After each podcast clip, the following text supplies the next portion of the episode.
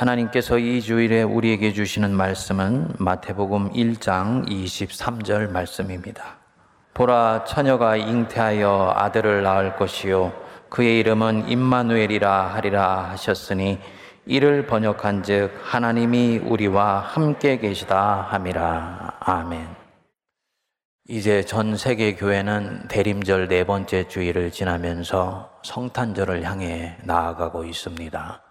성부 하나님께서 우리를 구원하시기 위하여 하나밖에 없는 아들을 이 땅에 보내어 주신 날, 또 성자 예수님은 그 성부의 뜻에 순종하셔서 하늘의 높고 높은 보좌를 버리시고 이 땅에 오신 날, 그날이 다가오고 있습니다. 이 날은 우리 인간의 편에서 볼 때는 한없이 감격스럽고 감사한 날입니다만, 하나님 편에서 볼 때는 너무나 많은 것을 포기하시고 희생하신 날입니다. 말씀이 육신이 되셨다. 성육하셨다.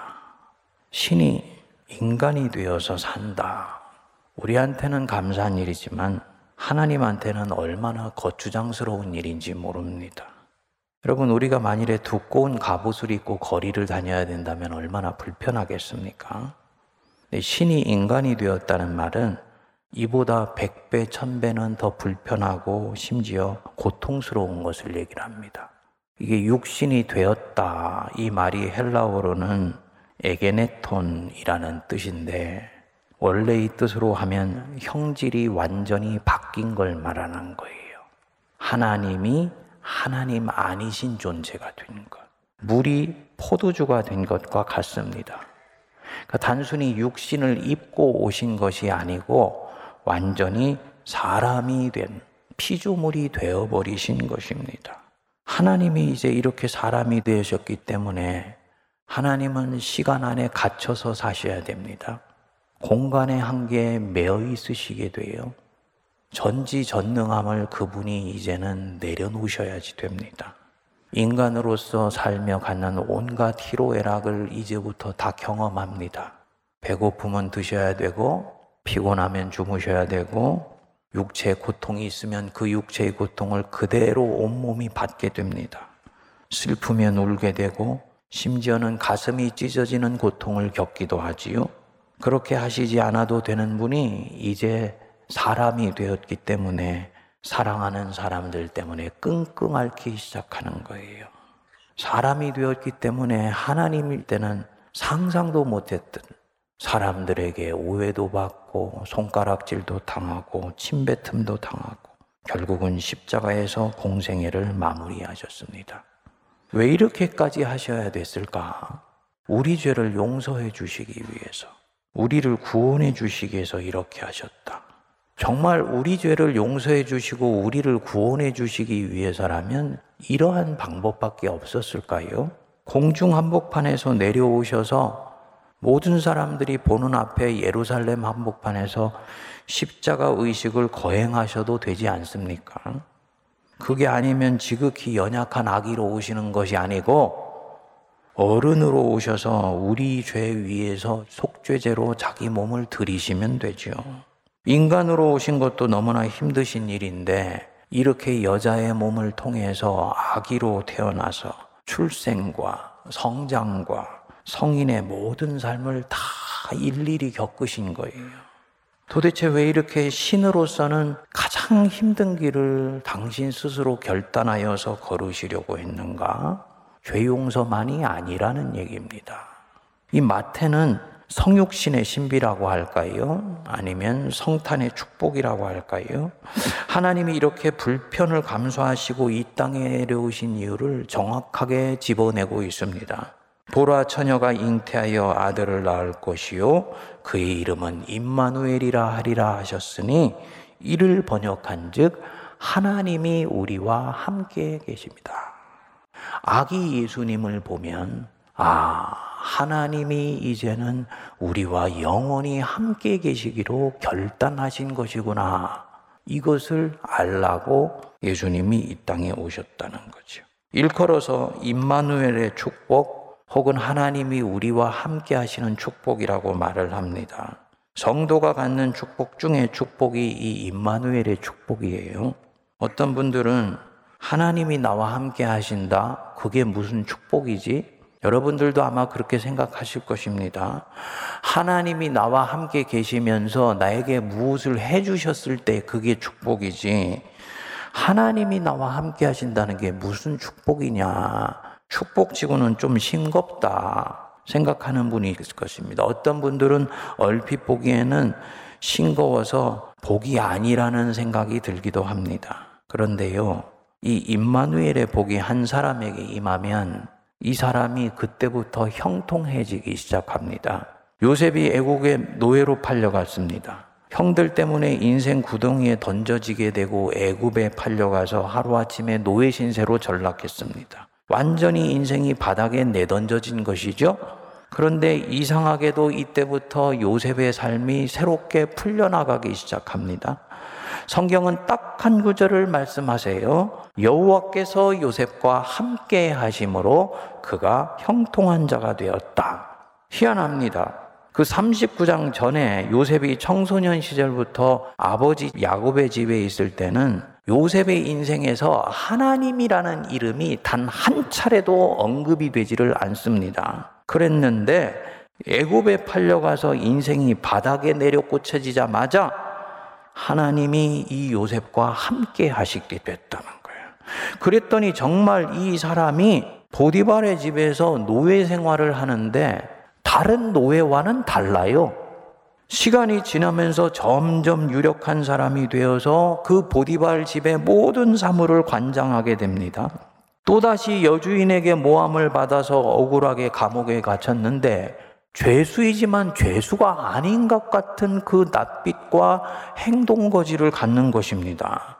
감옥에서 사람을 돌보는 리더가 됩니다. 결국은 꿈을 해몽해 주어서 바로왕 앞에 서게 되고 애굽의 총리 자리에 앉게 됩니다. 표면적으로 보면 여기에는 무슨 신비하고 신기해 보이는 일이 하나도 일어나지를 않습니다. 그저 요셉이 지혜롭고 부지런하고 명석하여서 이렇게 된 것처럼 보입니다. 근데 속으로 들어가 보면 그게 아니에요. 한 사람에게 하나님이 함께 하시면 표면적으로는 아무것도 아닌 것 같은데 그의 인생에 놀라운 반전이 일어나기 시작합니다. 인생이 분명히 시궁창에 던져진 것 같은데 이 사람한테는 시궁창이 시궁창처럼 느껴지지를 않아요. 낙담하는 마음이 들지 않고 오히려 거기가 넉넉히 살아낼 수 있는 아름다운 정원처럼 느껴집니다.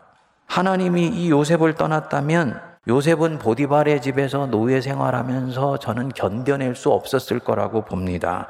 그렇지 않습니까? 이 요셉은 대부호 야곱의 아들입니다. 그것도 칭찬만 받고 형들 제끼고 그리고 좋은 채색 옷 입고 그렇게 다니던 지금으로 치면 저 한남동의 부잣집의 꽃미남이에요. 그런 부잣집 아들이 하루아침에 노예 신세가 되었는데 어떻게 그 삶을 감당해낼 수가 있겠습니까? 어떻게 그 시궁창 같이 보이는 인생을 견뎌낼 수가 있겠습니까? 그런데 이 요셉은 그 상황을 이겨냅니다. 왜냐? 하나님이 그와 함께 하시기 때문이에요. 하나님이 이 사람과 함께 하시면서요, 가려줄 것 가려주시고, 고통스러운 것인데도 고통으로 느끼지 않게 해주십니다. 아버지 집에 있을 때는 이런 수치를 당하면 견딜 수가 없었는데, 그것이 수치로 다가오지를 않게 해주세요. 외통수에 걸렸는데도 기가 막힐 웅덩이에서 구해주시면서도 표가 나지 않게 구해주세요. 그때부터 요셉의 머릿속에 새로운 아이디어와 창의력을 주셔서 지혜가 떠오르게 해주십니다. 요셉의 지혜 같지만 사실은 다 하나님의 지혜지요. 이렇게 해서 이 사람이 점점 형통해져 가는 거예요. 요셉뿐만 아니라 오늘날 예수님을 생명의 구주로 믿는 모든 사람에게 주시는 복인 줄 믿습니다. 유대인들은 이미 이 복은 절대로 싱거운 복이 아니고 이 복을 어떤 사람이 받으면 그 사람의 인생은 강력한 힘을 갖게 된다는 것을 알아차리고 있었습니다. 모세가 호랩산에서 사명을 받고는 고집 부리면서 한사코 가지 않겠다고 하지요. 자기가 볼 때는 애구방 그 파라오를 이제부터 그럼 대적해야 되는데 그렇게 하기에는 자기는 너무 약하고 이 파라오의 힘은 얼마나 강력한지를 알기 때문입니다. 이때 하나님이 이 모세에게 딱 한마디 하세요. 모세야, 내가 반드시 너와 함께 있으리라. 여러분 이상하지 않습니까? 우리로 치면 이런 싱거운 약속이 어떻게 흔들리고 뒤로 빼려고 하는 이 모세의 마음을 붙잡아 맬 수가 있습니까? 모세야 내가 너에게 백만 대군을 붙여줄 게도 아니고 핵미사일을 너에게 장착해 줄 게도 아니에요. 내가 너와 함께 할 것이다. 이게 어떻게 내가 어떻게 파라오와 대적합니까? 라는 그 질문에 대해서 답이 됩니까? 그런데 이 모세에게는 답이 돼요. 하나님이 어떤 분이신지를 알기 때문입니다. 하나님이 자신과 함께하면 한 사람의 인생이 어떻게 강력한 힘을 가지고 기가 막혀 풀려나가는지를 압니다. 하나님이 한 사람을 사명자로 세우시고 그와 함께하면 그분이 어떻게 이 사명자에게 정하신 뜻을 반드시 이루어 가시는지를 이 모세는 알아요. 결국 모세는 하나님이 나와 함께 하신다. 이 말씀 한마디 붙들고 그 살벌한 애굽 땅으로 지팡이 하나 짚고 들어가는 것입니다. 이 모세가 죽은 후 여우수아가 후계자가 되지요. 여우수아가 볼 때 자신은 모세와 비교도 되지 않는 사람이에요.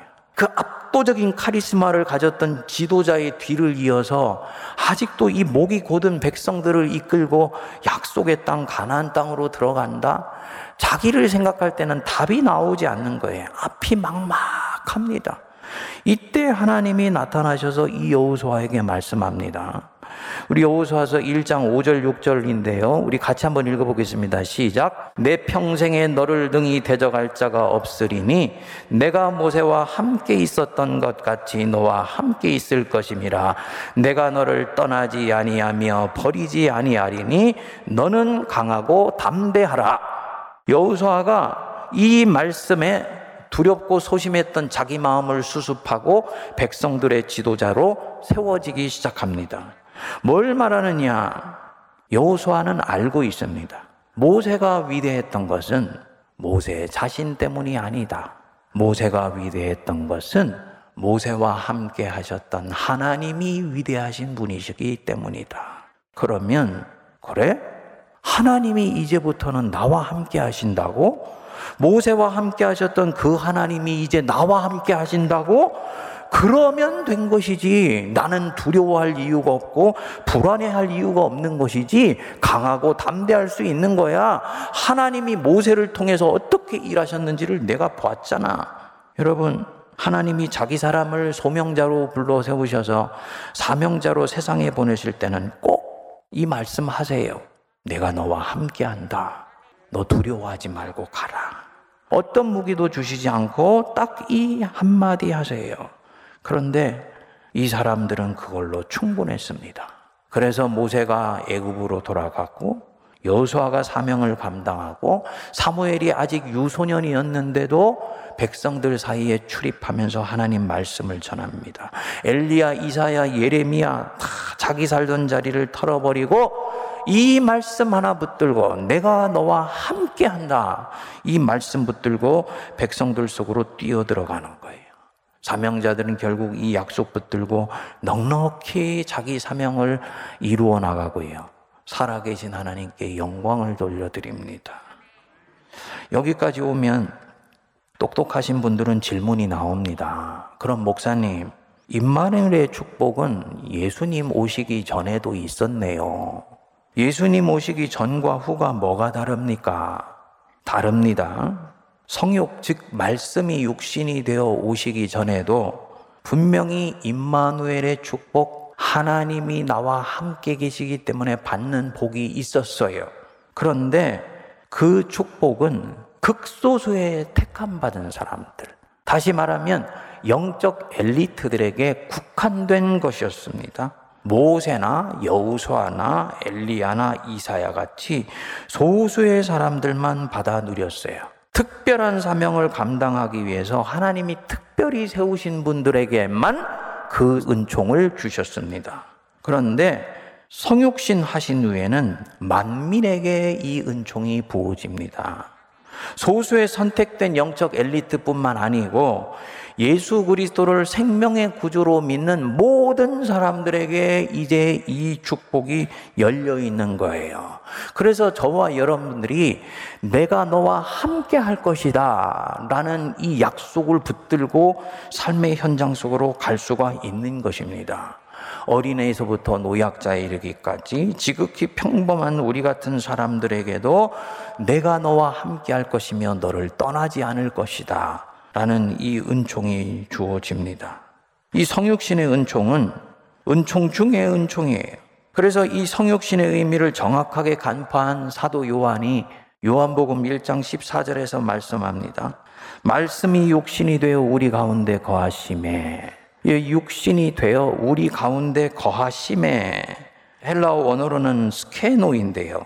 원래의 뜻이 스케노스, 텐트, 집 이런 뜻이에요. 그러니까 육신이 되어 우리 가운데 거한다 이런 말은 하나님이 이제는 텐트를 짓고 우리 속에 사신다 이 뜻입니다. 유대인들은 유목민이니까 옮겨 다니지 않았습니까? 유대인들이 유목민으로 옮겨 다닐 때마다 하나님 자신도 그 텐트를 옮겨 다니시면서 자기 백성과 함께 하시는 거예요. 그러니까 이전에는 성전에 가서만 기도할 수 있었는데 이제는 집에서도 골방에서 기도할 수 있는 것입니다. 하늘에 가까워진 저 산에 가서만 기도하는 것이 아니고 하나님은 지금 나와 함께 계시니까 골방 속에서 무릎 꿇고 기도하면 그 자리에 성령이 임하셔서 역사가 일어나는 것입니다. 얼마나 이 하나님이 밀착해서 우리를 이제 살펴보호 하시는지 모릅니다. 앞에서 지위에서 이끌어 주시고요. 옆에서요, 부축해 주시고요. 밑에서 받쳐 주시고요. 뒤에서 보호해 주세요. 사람은 앞만 보고 가는데 하나님은 임마누엘 하시면서 뒷감당 다 해 주십니다. 저나 여러분들이 성도라 그러지만 우리도 알지 못하게 부지불식간에 죄 짓고 연약한 짓 하는 것 얼마나 많이 있습니까? 그거 그대로 하나님이 뿌린 대로 거둔다고 하시면 우리는 지금 하나님 앞에서 뼈도 못 추립니다. 인정하십니까? 그런데 하나님이 뒤에서 다 감당해 주시면서 덮어 주시고 가려 주시고 숨겨 주시고 때로는 잊어 주시고 그래서 내 인생에 치명상을 주지 않도록 뒷감당해 주시는 것입니다. 스스로 입으로는 어쩔 수 없는 상황이 되었을 때요. 기가 막힐 웅덩이에서 건져내 주십니다. 저는 돌이켜보면 예수님 믿고 신학하고 난 뒤에 수도 없이 기가 막힌 웅덩이에서 하나님이 건져 주셨습니다. 다른 사람들처럼 차곡 차곡 은혜 생활 하다가 가슴이 부딪혀 오면서 서서히 부르심에 대한 생각을 한 것이 아니고 갑자기 뒤집어지고 갑자기 신학을 하게 됐으니까 몸이 따라가 주지 않는 부분이 얼마나 많이 있겠습니까? 근데 그런 때마다 하나님이 기가 막힌 웅덩이에서 건져내어 주셨어요. 이 세문 안에 부름받을 때도 마찬가지였습니다. 주님이 내가 너와 함께 한다. 말씀해 주시더라고요. 세문 안에 부름받았는데도 굵직하게는 네 번 이상은 하나님이 기가 막힐 웅덩이에서 건져내 주셨어요. 시술 받으러 들어갔다가 사고로 죽게 되어서 죽음 저편에서 건져내 주셨지요. 특정 교회 세습 반대 목소리 내고 밖에서 흔들어대고 심지어는 총회 임원들까지도 저를 흔들어댔습니다. 그때마다 주님이 함께 하셔서 여기까지 올 수 있었습니다. 제가 근자에 신문에 근본주의 신앙의 문제에 대해서 글을 쓰고 나서는 아, 이제는 본인들이 찔렸는지 근본주의자들이 또다시 저를 종북 좌파라고 공격을 해요. 창립 135주년 세 번에 걸친 설교할 때 말씀을 드렸듯이 여러분 이 근본주의 신앙은 복음주의 신앙의 옷을 입고 있지만 사실은 정통 신앙이 아니에요. 한국 교회의 누룩과 같고 독초와 같습니다. 자유주의만큼이나 나쁩니다. 저는 굽히지 않을 거예요. 하나님이 저와 함께 하시기 때문입니다. 새문안교회 목사는 바로 이런 부분의 기준과 잣대를 말해줄 수 있어야 된다고 믿습니다. 1896년 가을에 영국의 글래스고 대학 강당에 엄청난 인파가 몰렸습니다.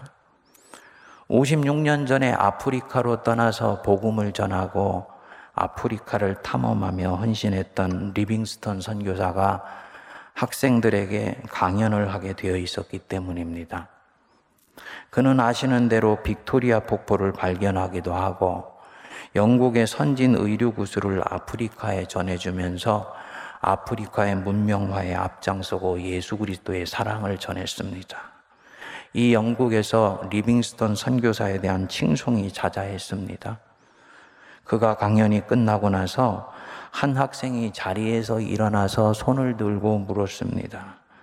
리빙스턴 선교사님, 56년간의 시간을 견디면서 그 낯선 문화와 언어와 사고의 장벽을 뚫고 성공적으로 선교를 감당하실 수 있었던 힘이 어디 있었다고 보십니까? 리빙스톤이 조금도 주저하지 않고 말했습니다.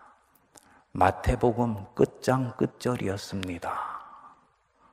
그 말씀이 저를 나아가게 했고 견디게 했고 이것이 승리라면 승리라고 할 수 있는 이 길을 올 수 있게 해 주었습니다. 마태복음 끝장 끝절 아시죠? 28장 20절 말씀. 내가 세상 끝날까지 너희와 항상 함께 있으리라. 마태복음은 이렇게 해서 예수님이 이 땅에 어떻게 오셨는지, 왜 오셨는지, 무엇을 자기 백성들에게 선물로 주시려고 하셨는지, 그리고 그 선물을 끝까지 놓치지 않고 살아갈 때 성도가 어떻게 승리할 수 있는지를 보여준 것입니다. 우리가 오해하면 안 됩니다. 이 임마누엘, 하나님이 나와 함께 하신다. 이 약속을 복으로 받아서 형통하게 되면 그 사람은 어떤 변고도 당하지 않고 어떤 고난도 없고 질병도 걸리지 않고 모든 역경과 악에서 철통같이 하나님이 지켜주시냐. 무병장수하고 만사 형통한다는 말이냐. 그 뜻이 아니에요. 내가 너와 함께 하리라. 이 말씀은 그런 뜻이 아닙니다. 모세는 하나님이 그와 함께 하셨지만 사명을 감당하는 과정에서 수도 없이 눈물 젖은 빵을 먹어야 했습니다. 사막에 모래바람 뒤집어 써야 했고요. 바로와 각을 세우면서 갖는 긴장을 견뎌내야 했습니다. 광야에서 자기 백성에게 욕도 먹고 심지어는 자기 백성에게 돌로 맞아 죽을 뻔한 위기를 여러 차례를 넘었습니다. 결국은 그토록 들어가고 싶었던 그 가나안 땅을 지척에 두고 자기 백성만 들여보내고 모압 평지에서 숨을 거두지요. 제가 성지 순례를 갔을 때 가장 인상적이었던 곳이 이 모세가 마지막으로 섰던 모압 평지였어요. 정말 거기 서니까 이렇게 언덕인데 저 멀리 요단강이 보이더라고요. 모세가 거기에 서서 그렇게 생각했을 것 같아. 아, 여기서 저 멀리 꿈에도 그리던 요단강과 가나안 땅이 보이는데 나는 여기서 내 생을 마무리하는구나. 그 생각이 드니까 그 모세의 그 애절한 심정이 전해져 와서 목이 메어져 오더라고요. 여러분, 하지만 하나님은 그때도 이 사람 모세와 함께 하셨습니다. 임마누엘이 무슨 의미냐? 보내신 자에게 정하신 뜻은 반드시 이루신다는 것을 믿으라는 거예요. 그에게 부여하신 사명은 반드시 성취하신다는 뜻입니다. 내가 너가 약한 것을 알고 너가 아직도 죄성을 뛰어넘지 못하고 있다는 것 나는 알고 있다. 하지만 내가 너를 택해서 내 백성으로 세상에 보내니 너는 그 죄성과 연약함에도 불구하고 하나님의 일을 지속할 것이며 너는 주변의 어떤 악에도 휘어질지언정 부러지거나 포기하지 않게 될 것이다. 내가 너를 지키고 보호하며 반드시 너에게 정한 뜻을 이룰 것이다. 이게 임마누엘의 축복이에요. 그래서 이 임마누엘 축복 때문에 보냄받은 이 사람의 삶은 보석처럼 빛나게 됩니다. 그 삶이 가치와 보람을 갖게 되고요. 하늘에 가면 상이 큽니다. 세상에서 유명해졌느냐, 유명하지 않느냐가 문제가 아니고 이 임마누엘의 복으로 얼마나 자기에게 주신 자기의 고유한 사명을 신실하게 이루어내며 살아갔느냐 이것에 따라서 하나님이 하늘에 주신 복이 차고 넘쳐요. 예수님이 이 땅에 오심으로 자기 백성에게 이 놀라운 은총이 전면적으로 퍼지게 되었습니다. 그래서 주님이 승천하시면서 이 임마누엘의 축복에 방점을 찍으며 말씀하신 것입니다. 리빙스톤뿐만 아니라 우리에게도 동일하게 말씀하세요. 아무개야, 내가 세상 끝날까지 너와 항상 함께 있으리라. 아멘 하십니까? 질문이 일어나야지요. 예수님, 어떻게 우리와 함께 하시는데요? 주님은 승천하셨는데 어떻게 우리와 함께 하십니까? 성령으로 함께 하세요. 예수님이 말씀하셨습니다. 나를 믿는 자는 내가 하는 일을 그도 할 것이요. 이보다 더 큰 일도 하리니 이는 내가 아버지께로 가미니라. 좀 앞뒤의 말이 맞지 않아요. 아무개야, 네가 나를 믿으면 지금 내가 하고 있는 이 일은 당연히 하게 될 것이고 이보다 더 큰 일을 하게 될 것이다. 왜냐하면 내가 아버지께로 가기 때문이다. 아버지께로 하나님이 승천해서 귀환하시는 거하고 이보다 더 큰 일도 이제 네가 할 것이다라는 거고 무슨 관련이 있습니까? 결정적인 관련이 있습니다. 내가 아버지께로 가면 보혜사 성령을 너희에게 보내어 주셔서 그가 너희로 하여금 내가 너희에게 가르쳐 분반 모든 것들을 깨닫게 하고 지키게 하고 하나님의 일을 감당하게 하실 것이라는 거예요. 예수 그리스도를 생명의 구주로 믿는 사람 안에는 성령이 들어와 계세요. 이분이요 우리와 함께 있으면서 임마누엘 하나님이 너와 함께 하신다는 이 능력이 온전히 드러나게 하십니다. 그러니까 두려워하지 않아도 돼요. 네가 질병에 걸렸느냐? 내가 너와 함께 할 것이니 불안해하지 말아라. 네가 불경기 때문에 사업이 부도나게 생겼냐? 두려워하지 마라. 내가 너와 함께 해.